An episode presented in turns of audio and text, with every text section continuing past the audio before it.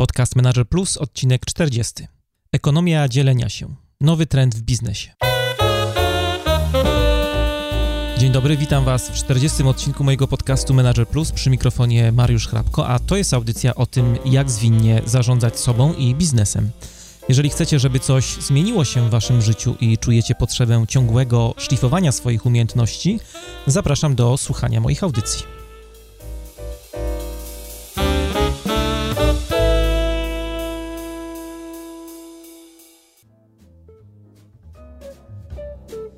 Zamiast kupować samochód, pożycz go od sąsiada. Zamiast szukać hostelu w Rzymie, możesz wynająć pokój od jakiegoś lokalnego mieszkańca. Zamiast wzywać taksówkę, możesz skorzystać z podwózki kogoś, kto ma akurat wolne miejsce w swoim samochodzie. E, wszystko to stało się dzisiaj dziecinnie proste. Nadchodzi era sharing economy, która jest określana jako ekonomia dzielenia się, ekonomia współpracy. Z badań Komisji Europejskiej i TNS Polska wynika, że w ten sposób żyje już 28% mieszkańców Unii Europejskiej. W Polsce także sharing economy jest coraz bardziej popularniejsza. To zjawisko dotarło już do 20% rodzimych internautów. Czym jest ekonomia dzielenia się? Czy ta ekonomia jakoś różni się od ekonomii w tradycyjnym tego słowa znaczeniu? Dlaczego jest taka popularna i czy tak właśnie będzie wyglądała przyszłość prowadzonych biznesów. O tym wszystkim będziemy dzisiaj rozmawiać. Jak zwykle zaprosiłem bardzo ciekawych gości, ale zanim przejdziemy do rozmowy, to mam dla Was najpierw kilka krótkich ogłoszeń. E, notatki do dzisiejszego odcinka znajdziecie na stronie mariuszchrapko.com ukośnik 040. Zapraszam też do odwiedzania i polubienia mojego fanpage'a, jeżeli jeszcze tego nie zrobiliście, facebook.com ukośnik Mariusz Hrabko. A z nowości na blogu ostatnio e, pojawiły się dwa nowe wpisy. Jeden z nich mocno inspirowany euro, o tym jak budować efektywne zespoły projektowe, czy powinniśmy rekrutować samych orłów i budować z nich drużynę, takie lokalne Real Madryty w firmach, czy może powinniśmy zatrudniać także przeciętniaków. A drugi wpis e, jest z dziedziny tych, które mają inspirować, piszę o składaniu człowieka i o tym, kim jest lider, co to znaczy być liderem. Oba artykuły bardzo Wam polecam, a jeżeli podoba Wam się ten podcast, to mam do Was wielką prośbę, jak zwykle zresztą we wpisie do audycji zamieściłem e, link do podcastu Manager Plus w iTunes, gdzie możecie zostawić swoją sympatyczną ocenę w formie gwiazdek, najlepiej kilku lub krótkiej recenzji. Bardzo mi na tym zależy, bo dzięki Waszym głosom mój program będzie bardziej zauważalny w rankingach e, wyszukiwarki iTunes, a dzięki temu też będę mógł docierać do jeszcze szerszego grona odbiorców z góry. Wielkie dzięki za pomoc i za to, że mnie słuchacie.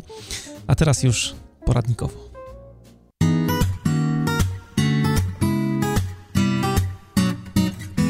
Poradnikowo. Praca w zespołach rozproszonych, można powiedzieć, że dzisiaj to jest normalka. Większość firm pracuje w ten sposób. Takie mamy czasy. Świat stał się globalną wioską i nic na to nie poradzimy. E, w firmach pracujemy z klientami, którzy są zlokalizowani na całym świecie, podobnie z naszymi kolegami, koleżankami z naszego zespołu, którzy są porozrzucani po różnych kontynentach, pracują w różnych strefach czasowych. Dzisiaj w poradnikowie chciałem Wam polecić bardzo prostą i darmową wtyczkę do Google Chrome, która na pewno ułatwi Wam pracę zdalną, pracę na odległość. Wtyczka nazywa się Figure It Out. E, w skrócie FIO, F-I-O i na pewno ją docenicie, jeżeli tylko macie do czynienia e, z zespołem rozproszonym, z pracą w zespołach wirtualnych i z różnymi strefami czasowymi. Wtyczka automatycznie namierza waszą lokalizację, grupuje miejsca o tej samej strefie czasowej, pokazuje święta narodowe, no i używa też, co jest mega wygodne, różnych kolorów do oznaczenia różnych pór dnia. Oczywiście zamiast takiej wtyczki możecie używać stron internetowych z różnymi zegarami świata albo zegarów i kalendarzy e, wbudowanych w wasze komórki czy komputery. Sam przerabiałem ten scenariusz wiele razy, ale kiedy macie do czynienia z różnymi strefami czasowymi, kiedy jest ich kilka, to jest to mimo wszystko średnio wygodne. Figure It Out trzyma wszystko w jednym miejscu i ma też bardzo ładny i prosty interfejs graficzny, co bardzo ułatwia korzystanie z tego narzędzia. Polecam wypróbować, a teraz już zapraszam Was do wysłuchania rozmowy.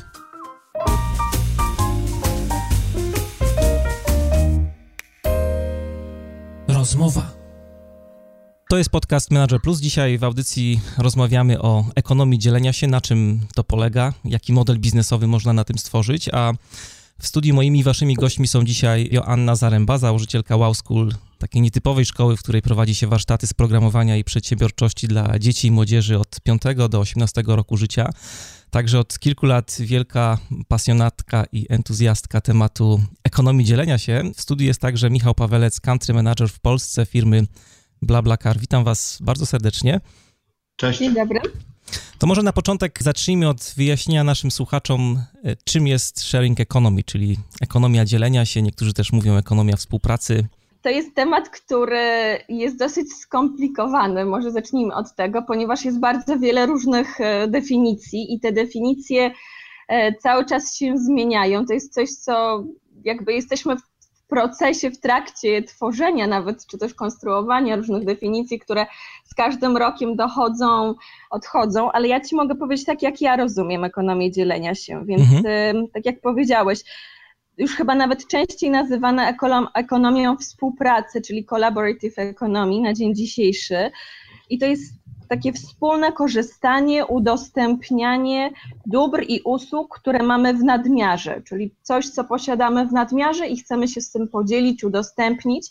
Może być zarobkowo, może być niezarobkowo, może być to w formie wymiany barterowej, jakby tutaj modeli biznesowych jest e, wiele. A czym ludzie się dzielą w ramach ekonomii współdzielenia? Praktycznie wszystkim, ponieważ są różne platformy, które pozwalają e, podzielić się na przykład resztkami jedzenia z obiadu, które nam pozostało podczas, nie wiem, właśnie gotowania kolacji, udostępnianiem różnych narzędzi typu wiertarka, odkurzacz, których na co dzień, na co dzień nie używamy, czy też na przykład rowerów, samochodów, e, miejsc parkingowych tak jak jest to w przypadku BlaBlaCar, miejsca w samochodzie, mieszkania, czy też właśnie swoich różnych umiejętności, czyli na przykład jestem hydraulikiem i potrafię wykonać jakieś, e, jakieś zadanie, jakąś naprawę i udostępniam moją, można powiedzieć, umiejętność, moją, e, to, co potrafię innym osobom. A jak to wygląda w Polsce w ogóle? Bo jest to taki trend e, na świecie już od kilku lat bardzo popularny. W Polsce są jakieś platformy, które dostarczają tego typu usługi? Jak najbardziej. Mhm. Są e, duże międzynarodowe platformy, takimi właśnie na przykład znakomitym przykładem jest BlaBlaCar, o którym Michał na pewno opowie nam e, znacznie więcej. E, są firmy typu Airbnb czy, czy, czy Uber, które są znane na całym świecie, ale też są i polskie odpowiedniki. Na przykład Jadę Zabiorę jest to platforma, która umożliwia dostarczenie paczek, czyli to jest takie, e, można powiedzieć, zastępstwo dla typowego kuriera, ponieważ ty jako osoba, która jedzie z jednego miasta czy z jednego punktu do drugiego, może przewieźć innej osobie paczkę. Kolejną platformą jest platforma Serlocal, która właśnie umożliwia znalezienie fachowców w bardzo szybki, bezpośredni sposób, czy też platforma Ulala Chef, która pozwala ci na to, aby zaprosić znanego czy też nieznanego, ale dobrego kucharza, prywatnego kucharza do swojego domu, czyli możesz zamiast wybrać się do restauracji, możesz zaprosić nawet jednego z najbardziej znanych kucharzy w Polsce po to, aby ugotował obiad czy też jakąś romantyczną kolację u ciebie w domu. I takich przykładów jest znacznie więcej. Coraz praktycznie każ, co chwilę, każdy, każdym miesiącu powstaje jakaś, jakaś nowa platforma. Czasami są to kopie platform, czy też jakieś e, wzorują się na, na pomysłach z zagranicy, a czasami są to zupełnie nowe pomysły nasze, polskie, można powiedzieć. To może ja teraz się odniosę też do tego, co zostało powiedziane. E, rzeczywiście to pojęcie e, ekonomii dzielenia się i ekonomii e, współpracy. Wydaje się, że to są pojęcia nieco różne. E, BlaBlaCar jest serwisem, który bardzo mocno spełnia definicję ekonomii dzielenia się właśnie, ponieważ zasadą działania e, serwisu BlaBlaCar jest dzielenie się niewykorzystanymi wolnymi miejscami w samochodach z osobami innymi, które podróżują w tym samym kierunku. I e, kardynalną zasadą serwisu BlaBlaCar jest dzielenie się kosztami bez możliwości zarabiania przez e, kierowców.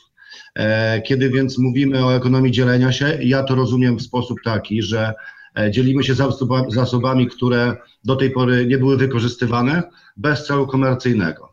Kiedy mówimy o ekonomii współpracy, być może rzeczywiście jest to pojęcie szersze, gdzie następuje no, wymiana dóbr, usług, e, powiedzmy na takim poziomie peer-to-peer, -peer, czyli osoby prywatne pomiędzy sobą wymieniają się tymi dobrami i usługami, tyle że tam w niektórych modelach w jakiś sposób dopuszczalny jest na przykład działalność zarobkowa, która w BlaBlaCar dopuszczalne nie jest. No właśnie, o tą działalność zarobkową też chciałem zapytać, bo tak jak e, przygotowywałem się do tej audycji i śledziłem trochę internet, jest sporo dyskusji właśnie na temat tego, czy przychód, czy generowanie jakiegokolwiek zysku mieści się w ramach e, sharing economy. I tak był na przykład porównywany Uber i BlaBlaCar. No w Uberze jakby model biznesowy jest trochę inny, bo tam w zasadzie kierowca nie wychodzi z domu, jak nie ma jakiegoś zarobku związanego z przewozem innych osób. W BlaBlaCarze, z tego co Michał mówisz, E, sytuacja wygląda trochę inaczej. Jadę na przykład z Krakowa do Warszawy, mam wolne miejsca w aucie i mogę sobie zorganizować kilka osób, które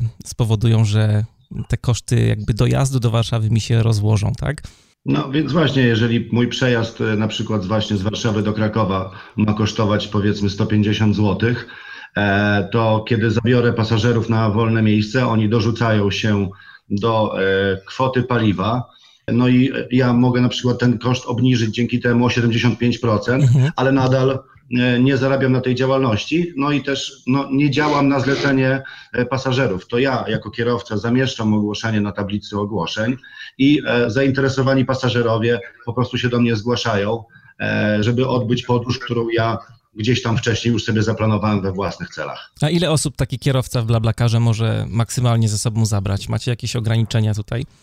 E, w tej chwili jest ograniczenie, o, o, które, e, ograniczenie do czterech miejsc, które można zaoferować. Z czego to wynika? Otóż właśnie wynika to z tego, że e, regulaminową zasadą jest dzielenie się kosztami i my mamy szereg narzędzi i, i rozwiązań, które mają spowodować, żeby rzeczywiście regulamin był przestrzegany.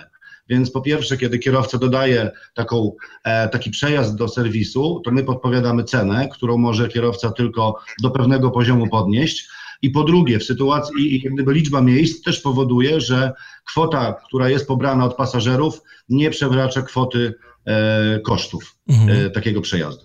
Nie mogę nie zapytać o to, bo każdy się chyba zastanawia, jak słyszy nazwę waszej firmy BlaBlaCar, e, skąd się to wzięło. A, to, to ciekawa historia. E, powiem tak, że serwis narodził się we Francji jeszcze w 2006 roku. E, nazywał się inaczej, nazywał się Covoiturage, co z francuska oznacza właśnie wspólne podróżowanie. Natomiast w momencie, kiedy, fi, kiedy firma zaczęła rozwijać się i um, otwierać swoje wersje na, w kolejnych krajach, no, mm, założyciele zaczęli myśleć o tym, jak stworzyć nazwę, która e, będzie po pierwsze bardziej uniwersalna, a po drugie może bardziej oddawała ducha tej aktywności. Więc e, po pierwsze bla bla brzmi moim zdaniem równie dobrze, może równie prowokacyjnie, może równie śmiesznie, ale e, równie dobrze we wszystkich językach. E, po drugie mm, podkreśla bardzo to, że mm, to ma być aktywność nie tylko, która ma generować jakieś e, korzyści e, typu finansowego dla użytkowników polegające na oszczędnościach, ale też e, naszym celem jest to, żeby te podróże miały aspekt społeczny, żeby to była okazja do rozmów, do nawiązywania kontaktów no i też stąd na przykład y, stałym elementem profilu użytkownika w serwisie jest indeks bla bla, gdzie każdy użytkownik określa na ile jest rozmowny. Od jednego bla bla do trzech bla bla bla. Czy ja na przykład jak jestem tak średnio rozmowny albo umiarkowanie rozmowny, czyli dwójeczkę musiałem sobie pewnie zaznaczyć. Tak? Jak najbardziej. To mhm. są osoby, które czasem lubią rozmawiać, a czasem wolą na przykład w czasie jazdy się zdrzemnąć.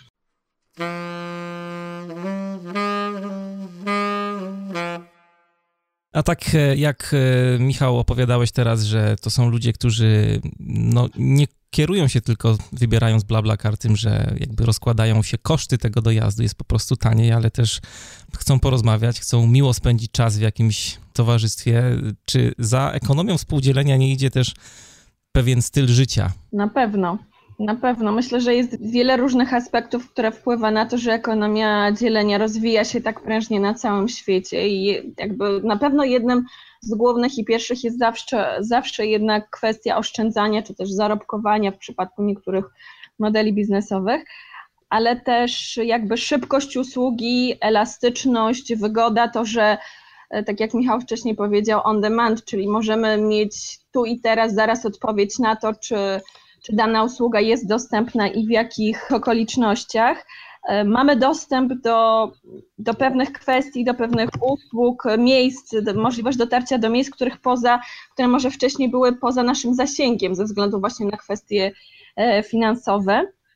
No i oczywiście też kwestia doświadczenia, czyli tak jak Michał powiedział, w przypadku BlaBlaCar jest to możliwość poznania ludzi, porozmawiania z ciekawymi osobami, na przykład w przypadku Airbnb, tak samo jeżeli jedziemy do czyjegoś domu, zupełnie jesteśmy w nowym kraju, którego nie znamy i mamy możliwość zamieszkania u kogoś w mieszkaniu, kto jest osobą z tamtego miejsca, no, może nam podpowiedzieć, co warto zobaczyć, gdzie warto zjeść. Jest to na pewno jedna z przyczyn, dlaczego właśnie tak prężnie rozwija się ten trend i dlaczego chcemy korzystać z tego typu usług. Ja ze swojej strony mogę dodać, że akurat niedawno ogłosiliśmy takie wyniki badania e, zaufania w społeczności e, BlaBlaCar i no, wyniki e, tego badania są bardzo ciekawe. One potwierdziły e, taką oto tezę, że w sytuacji, kiedy użytkownik e, takiego serwisu jak nasz ma w pełni uzupełniony profil, jest tam jego zdjęcie, są potwierdzone dane kontaktowe w postaci numeru telefonu i e, adresu e-mail, gdzie jest uzupełniona mini biografia i co najważniejsze, są w tym profilu widoczne oceny innych użytkowników, taka osoba cieszy się bardzo wysokim zaufaniem ze strony innych użytkowników.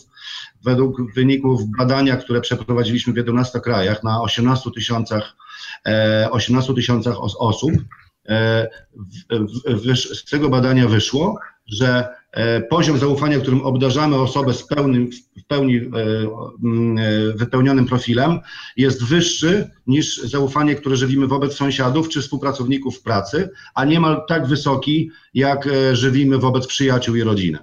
To pokazuje, że e, też jak gdyby sharing economy, która działa na takiej zasadzie peer-to-peer, -peer, czyli e, osób, które gdzieś na jednym poziomie, jako osoby prywatne, wchodzą ze sobą w interakcję, no budujemy pewien nowy kapitał, którym jest zaufanie, które przekłada się na nasze zachowania społeczne, na przykład na łatwiejsze wejście w interakcję na innych platformach. Łatwiej nam jest zaufać użytkownikom, ludziom, których wcześniej nie spotkaliśmy w rzeczywistości, kiedy już wiemy, i znamy ich reputację na podstawie e, ocen, opinii innych osób. No to bardzo ciekawe jest, jest, co mówisz a propos zaufania, bo też e, to dotyka takiej kwestii, która jest dość ważna przy tego typu usługach, kwestii bezpieczeństwa. No na przykład, nie wiem, wybierając się z człowiekiem do innego miasta, załóżmy trzymam się przykładu Kraków-Warszawa, korzystając z BlaBlaCar, nie możemy w zasadzie mieć pewności, że jest to osoba sympatyczna i, i, godna zaufania. No to, co mówisz, rozumiem, że to jest jakaś, jakiś sposób weryfikacji tych osób y, przez Ale mamy większą, mamy większą pewność niż wsiadając do taksówki na przykład z osobą, której zupełnie nie znamy. Ja na przykład dlatego lubię korzystać z tego typu rozwiązań, ponieważ wcześniej, kiedy korzystałam z taksówki, czy też z autobusu, czy z jakiegoś innego formy przyjazdu, czy też czy, czy z hotelu, nie masz w ogóle możliwości wyboru osoby, z którą będziesz e, jechał, czy też e, obcował. W momencie, kiedy korzystasz z tego typu platform, wiesz, wiesz z kim będziesz obcował i możesz sobie wybrać tę osobę, czy też skontaktować się z nią, porozmawiać, zobaczyć opinie innych osób i z mojego doświadczenia to jest, e, daje mi o wiele większą satysfakcję niż właśnie korzystanie na przykład z takich tradycyjnych form oceny wiarygodności, jak były gwiazdki w hotelu, czy też właśnie znajomość marki, która nawet też według raportu PWC, który powstał kilka miesięcy temu, pierwszy w Polsce na temat sharing economy, ogólnie przez Polaków też jest oceniana jako już jedno z, z ostatnich rzeczy, które są brane pod uwagę na dzień dzisiejszy, jeżeli chodzi o wiarygodność. A czy w BlaBlaCarze macie jakiegoś rodzaju informację zwrotną, która by mówiła, czy na przykład dany kierowca, e, no nie wiem, porusza się bezpiecznie na drodze na przykład, tak? Bo to już nie chodzi o kwestię, czy jest sympatyczny, czy nie, ale czy na przykład jest brawurowym kierowcą i średnio bezpiecznie się z nim na przykład jeździ, czy, czy są jakieś e, tego typu badania też robione? To znaczy, to jest tak, że po przejeździe, który użytkownicy wspólnie odbywają, e, pasażer może wystawić dwie oceny mhm. kierowcy. Jedna jest y, zupełnie publiczna i otwarta i pozostaje jako ślad, y, pozostaje po prostu w profilu kierowcy i jak gdyby ocenia, jest to ocena, która odnosi się do wrażeń z podróży z daną osobą. Jest jeszcze druga e, ocena, która jest anonimowa i która jest stricte oceną umiejętności jazdy kierowcy. Ona nie jest bezpośrednio widoczna dla kierowcy, natomiast w momencie, kiedy on ma kilka przyjazdów, to średnia z tych ocen jest też wyświetlana w profilu. Dlaczego ona jest anonimowa? Dlatego, że być może, e, jeżeli mamy jakieś zastrzeżenia do stylu jazdy kierowcy, może trudniej byłoby nam wprost ocenić to w takiej ocenie. Natomiast dzięki temu, że jest anonimowa, to pasażer może w sposób e, komfortowy e, powiedzieć swoje szczere zdanie na temat tego, w jaki sposób kierowca podróżuje. Dzięki temu my też mamy możliwość reagowania w sytuacji, gdyby kierowcy no, nie zachowywali się odpowiedzialnie podczas jazdy. I do tego też między innymi e, nam służy właśnie ta ocena. Kiedy wejdziesz na portal e, BlaBlaCar i zaczniesz wyszukiwać przejazdy, jeżeli trafisz na e, na przykład przejazd użytkownika, który już jest ambasadorem, czyli dość dużo razy już zabierał inne osoby, tam na pewno znajdziesz także średnią ocenę umiejętności jazdy tego kierowcy. A są jakieś trasy szczególnie oblegane w BlaBlaCarze? Generalnie jest tak, że my się koncentrujemy na tych przejazdach e, długodystansowych. E, dlaczego? Dlatego, że takie przejazdy e, z reguły planujemy z pewnym wyprzedzeniem. Chociaż nawiasem mówiąc, mogę powiedzieć, że akurat Polska i na przykład Rosja z, spośród całej, spośród wszystkich 22 krajów, w których działamy, jesteśmy krajem najbardziej last minute natomiast chodzi o to, że skupiamy się na tych przejazdach między, międzymiastowych czy nawet międzynarodowych, bo tam po prostu jest troszkę więcej czasu, żeby e, wspólnie taką podróż e, zaplanować. Jest czas na to, żeby taki przejazd zamieścić i poczekać na to, aż zgłoszą się pasażerowie. W Polsce najpopularniejsze trasy to są pomiędzy największymi miastami. Z czego to wynika? No z, z tego właśnie, że na tych trasach jest największy ruch, ruch samochodowy i jednak najwięcej ludzi tymi trasami podróżuje. Z drugiej strony są też takie e, trasy, jak na przykład przykładowo e, Warszawa-Łomża, czy, czy na przykład przejazdy do miejscowości Lupin, które może nie są tak bardzo popularne w liczbach bezwzględnych jak te y, bardziej popularne osie, ale z kolei tam widzimy pewną nadreprezentację przejazdów dodawanych kier przez kierowców w stosunku na przykład do populacji takiego miasta, bo na przykład te miasta są dość słabo skomunikowane, jeżeli chodzi o tradycyjne formy transportu. I w ten sposób kierowcy dodając e, przejazdy i oferując miejsca, też uzupełniają lukę transportową, e, mhm. która gdzieś tam w niektórych rejonach Polski występuje.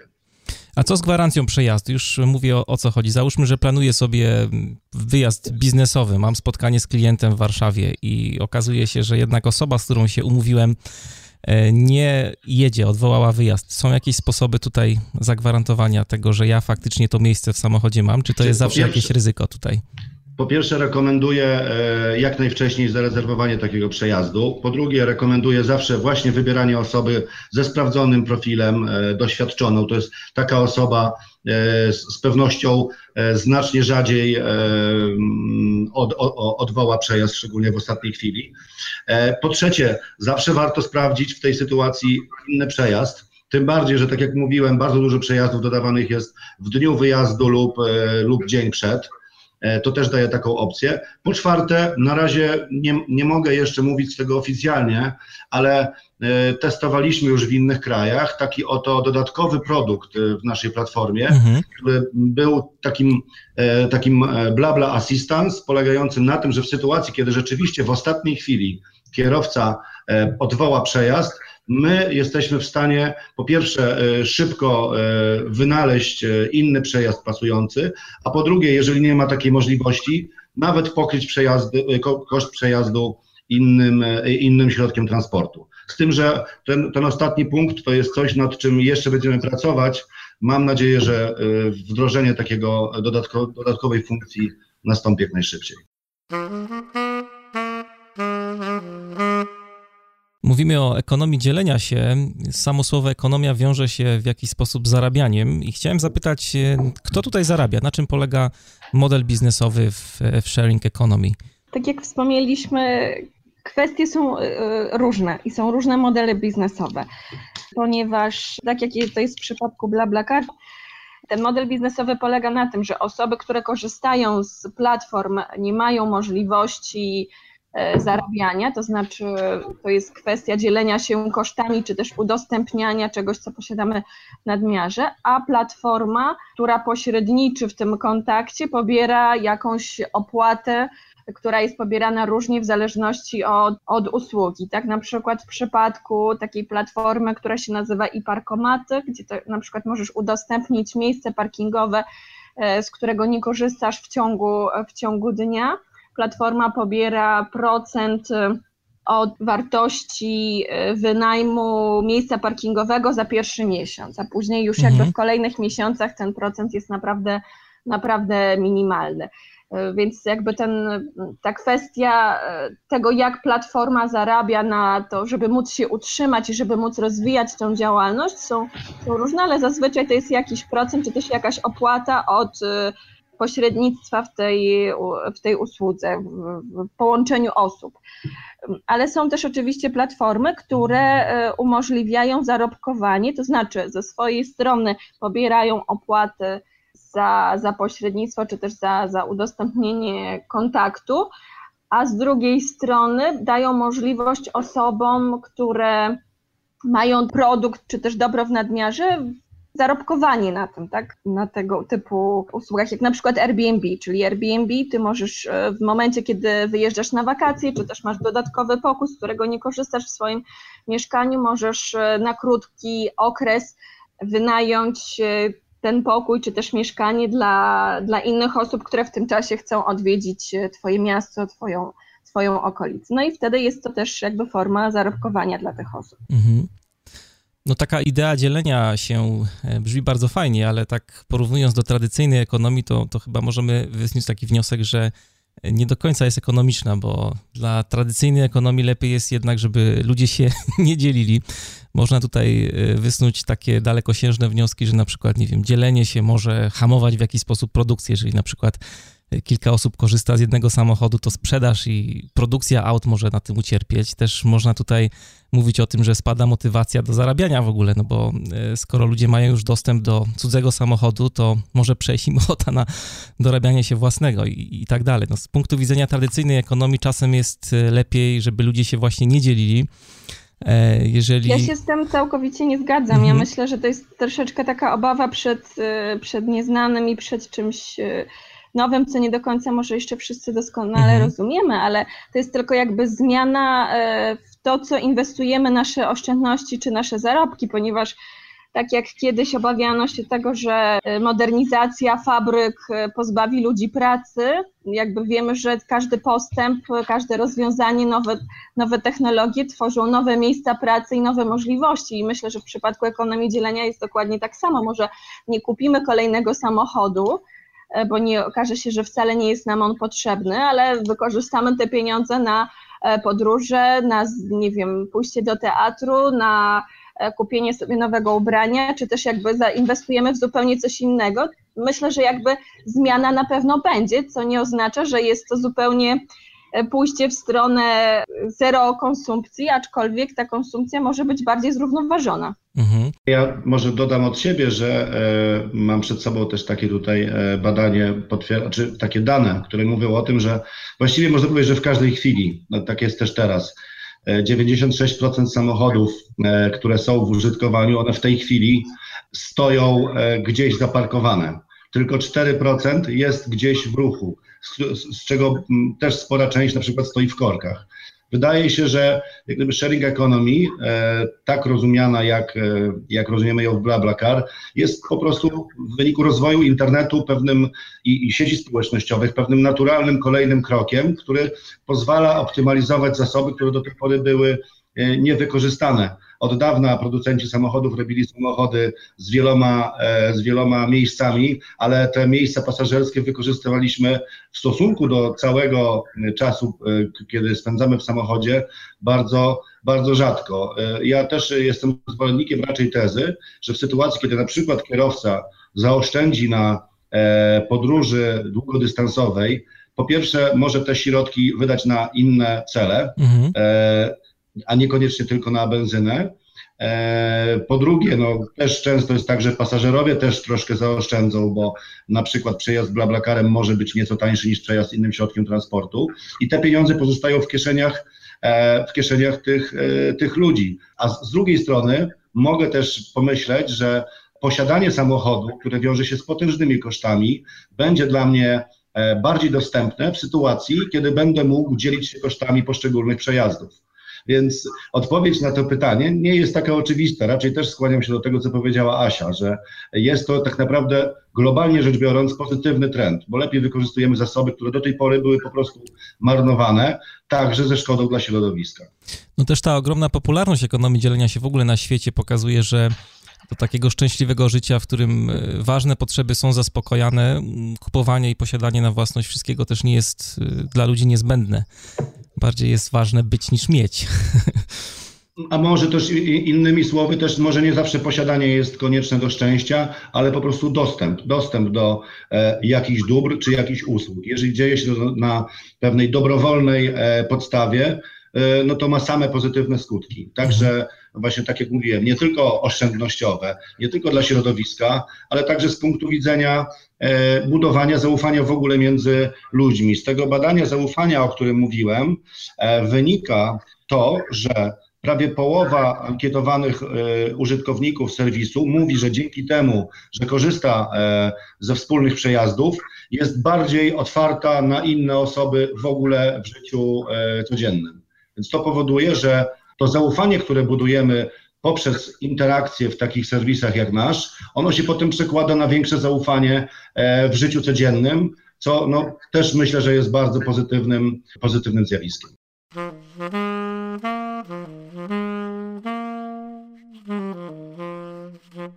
Chciałem porozmawiać e, chwilę o ciemnych stronach ekonomii dzielenia się. Jesteście orędownikami tej idei w Polsce, ale spotkaliście się na pewno z różnymi takimi e, krytycznymi ocenami tego pomysłu sharing economy.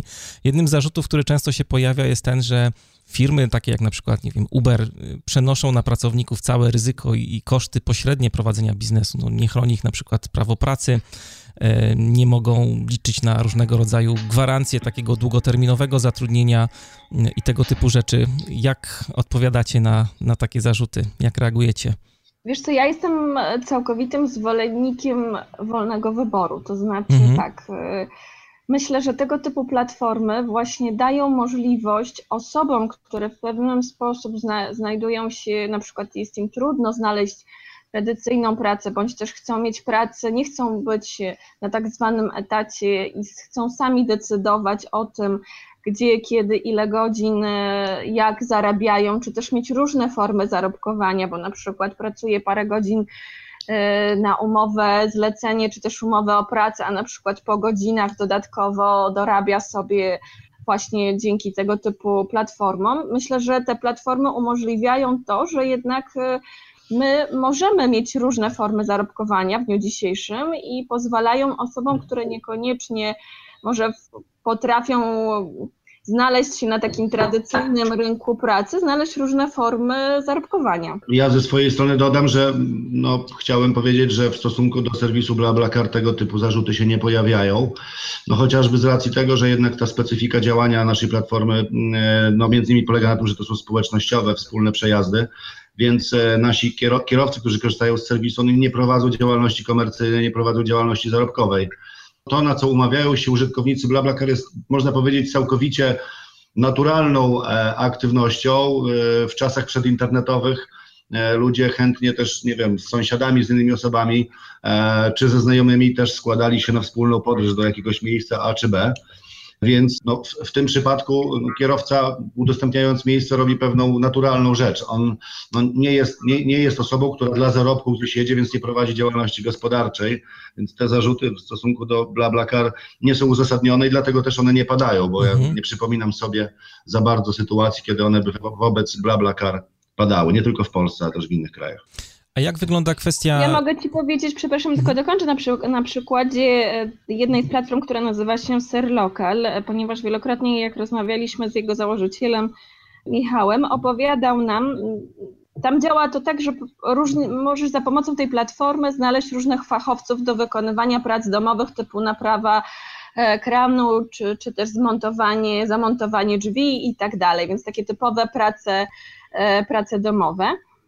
Mówił, że jakby większość osób, które zgłasza się do nich od strony fachowców, to osoby, które gdyby oni nie udostępniali tego typu usługi, byliby troszeczkę poza E, poza rynkiem pracy, ponieważ są to osoby, które nie znają się na internecie, nie potrafią e, promować swoich usług w internecie, nie potrafią, nie umieją korzystać z portali społecznościowych, umieją tylko wykonywać dobrze swoją, swoją pracę. Jakby nie chcą zajmować się tą całą kwestią promocji do, i, i poszukiwania klientów i tego typu platformy właśnie pomagają im to i pomagają im w tym i, i umożliwiają im jakby zarobkowanie w momencie, kiedy gdyby ich nie było, może byliby bezrobotni. No też trzeba chyba powiedzieć, mówiąc o ciemnych stronach ekonomii dzielenia się w cudzysłowie ciemnych, y, to jest kwestia tego, że trochę prawo nie nadąża za tym wszystkim, co się dzieje, za tymi y, zmianami. Na przykład y, w Amsterdamie czy Hamburgu czytałem gdzieś jakiś artykuł, że zmieniono prawo, dzięki czemu możliwy jest na przykład y, krótkoterminowy wynajem własnego mieszkania, ale w Nowym tak, Jorku dokładnie. czy w San Francisco wynajem domu bez właściciela na taki okres dłuższy niż 30 dni już jest nielegalny, więc prawo też będzie musiało się jakoś zaadaptować do tych nowych warunków. To się cały czas dzieje. Są na przykład takie sektory, są takie y, platformy w ramach ekonomii dzielenia się, takie jak na przykład BlaBlaCar, które absolutnie tego e, nie potrzebują, ponieważ prawo nadąża za tym, co się dzieje. Czyli mhm. tak właśnie jak Michał mówi, y, tam nie wchodzi kwestia zarobkowania, prawda? Ale pewnie kwestie, jakieś inne kwestie ubezpieczenia też mogłyby mm, e, jakby prawo cały czas się dostosowuje, ale są też platformy, które zdecydowanie jakby ten cały system prawny czy też podatkowy nie jest jeszcze do końca dostosowany do ich, e, do ich form działania i w wielu krajach to się już zmienia. Są rozmowy na poziomie Komisji Europejskiej, również w, w, czy też naszych lokalnych e, rządów na temat tego, jak pomóc właśnie w rozwoju ekonomii dzielenia się, a nie, a nie tworzyć bariery. Michał zauważył wcześniej, że ta ekonomia dzielenia się już trochę wcześniej funkcjonowała. Już kiedyś było tak, że załatwialiśmy wiele spraw w ramach powiedzmy wspólnot lokalnych i wciąż się załatwia. Potrzebuję na przykład wiertarkę, idę do sąsiada, bo wiem, że ma bardzo wypasiony model i często jej używa, więc czemu nie pożyczyć od niego, po co kupować? E, albo korzystałem kiedyś z odkurzacza do gruzu, też sąsiad miał bardzo dobry, żeby posprzątać strych. Co takiego się zmienia w kontekście właśnie tej działalności wspólnot lokalnych względem sharing economy, którą mamy dzisiaj? Ja myślę, że mm, też tak jak mówiłem, e, rozwój internetu, powszechny dostęp do internetu, rozwój sieci społecznościowych powoduje, że tego typu, tego typu interakcje, które do tej pory mm, zachodziły pomiędzy członkami małej społeczności, one mają możliwość bardzo szybkiego rozprzestrzenienia się na tysiące czy nawet miliony e, ludzi. E, wydaje się, że to jest po prostu całkowicie naturalny kolejny krok e, w rozwoju, w rozwoju internetu, mm, bo okazuje się, że żeby, żeby z kimś wejść w interakcję w celu na przykład dzielenia się zasobami, wystarczy, jeżeli, jeżeli po prostu mam odpowiednie zaufanie do tej osoby i, i, i wiem, że mogę z tą osobą się e, porozumieć i wtedy mogę zadziałać z taką osobą w takich samych zasadach, jak ty z sąsiadem e, wymieniacie się wiertarką czy innymi, mhm. e, czy innymi wiem, produktami. To tak jak mówię, to, to jest trend, który jest całkowicie naturalny i który moim zdaniem jest e, w jakiś sposób nie do, nie do zatrzymania. To też się zmienia na plus jeszcze dodatkowo dzięki właśnie internetowi jest dostępność i, i elastyczność, ponieważ e, powiedzmy twój sąsiad mógłby ci pożyczyć na przykład wiertarki i za parę dni czy za parę godzin, w zależności od, od, od Twoich potrzeb, czy też tego, czy jest teraz w domu, czy w pracy, czy używa, czy nie używa, a dzięki temu, że masz dostęp do e, ogromnej liczby osób, która też posiada tego typu dobro, też może Ci pożyczyć wiertarkę, możesz tą wiertarkę otrzymać praktycznie natychmiastowo, czyli w momencie, kiedy jej naprawdę potrzebujesz. Czy Waszym zdaniem tak właśnie będzie wyglądała przyszłość naszego biznesu? Czy kiedyś, nie wiem, istnieje szansa, że nasz świat zamieni się w taką wielką hipisowską komunę, gdzie wszyscy będą się dzielić, będą sobie ufać. Ja bym tego nie nazwała hipisowską komuną, być przeciwnie. Może z małymi wyjątkami, tak. Myślę, że rozwój trendu ekonomii dzielenia się idzie w, w kierunku oczywiście są te aspekty społeczne, które są bardzo ważne, ale ale dzięki temu, dzięki temu, że mamy dostęp i możliwość oszczędzania i zarabiania i, i, korzystania z usług w momencie, kiedy ich potrzebujemy, myślę, że będzie się rozwijać jak najbardziej. Nie dlatego, że chcemy być wielką hipisowską komuną, ale dlatego właśnie, że jakby te wszystkie zalety ekonomii dzielenia się są tak e, jakby naturalne, nie są absolutnie wymuszone, tylko wręcz właśnie naturalnie stworzone i zaspokajają nasze naturalne potrzeby, dlatego właśnie ten trend będzie się rozwijał jak najbardziej. Trochę właśnie też e, uśmiechnąłem się słysząc, słysząc o tej hipisowskiej komunie, e, bo gdyby troszeczkę to się zapala taka lampka e, polegająca na tym, że kiedy słyszymy słowo komuna, no to to jest taka wspólnota, która pytanie, czy ona nie byłaby oparta na jakimś przymusie. My jednak mówimy tutaj o, o czymś innym, o, o pewnym bardziej odpowiedzialnym, bardziej zrównoważonym z, y, korzystaniem e, z dóbr czy z zasobów, ze swoich umiejętności w celu podzielenia się z innymi, ale nikt tutaj nie kwestionuje jak gdyby po pierwsze zasady dobrowolności, po drugie zasady własności. Więc y, wydaje mi się, że raczej że, no nie wiem, ja nie byłbym zwolennikiem sytuacji, że na przykład, to może dziwnie zabrzmi, ale nie chciałbym, żeby wspólne przejazdy były narzucane przez prawo, żeby każdy mhm. właściciel samochodu musiał w jakiś sposób e, korzystać ze wspólnych przejazdów i udostępniać miejsce.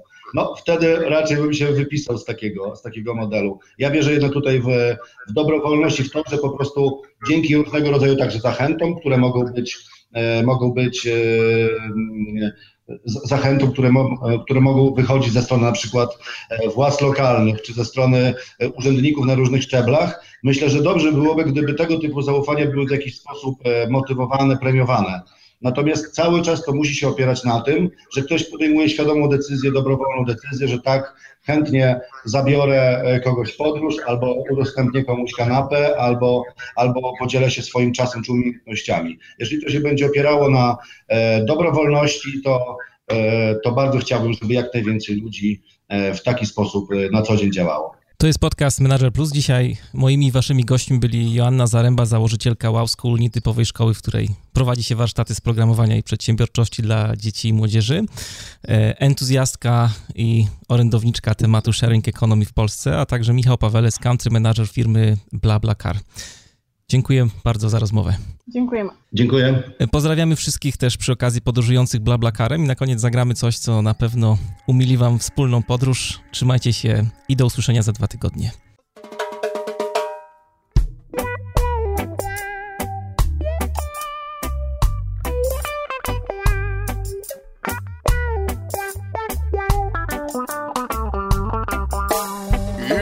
your time, your time. Time of revelations, introduce your time, introduce your time. The time of your creations, introduce your time, introduce your time. The time of revelations, introduce your time, introduce your time. The time of your creations, it's time of revelations. It's time of your creation. Shout your room on the nations. Our views on the bone creation. Shout your ears, the Holy Father. Who baby me. Give me sweet inspiration.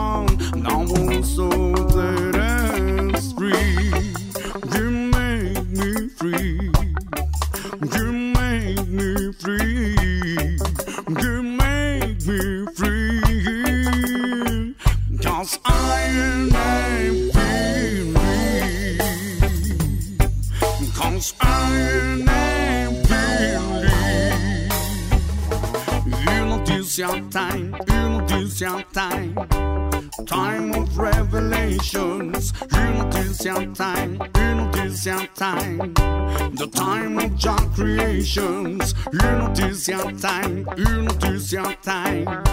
The time of revelations, you this your time, you this your time.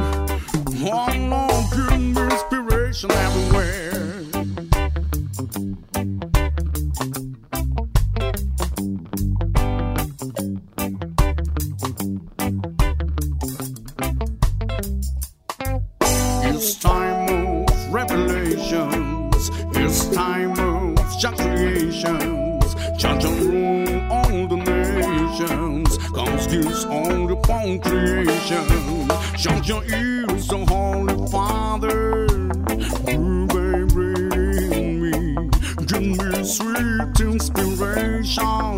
Now all souls let us free. You make me free. You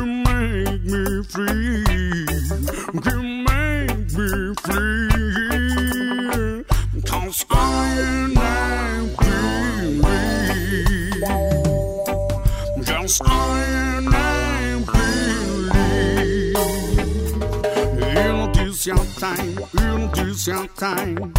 The time of revelations, in this your time, in this your time.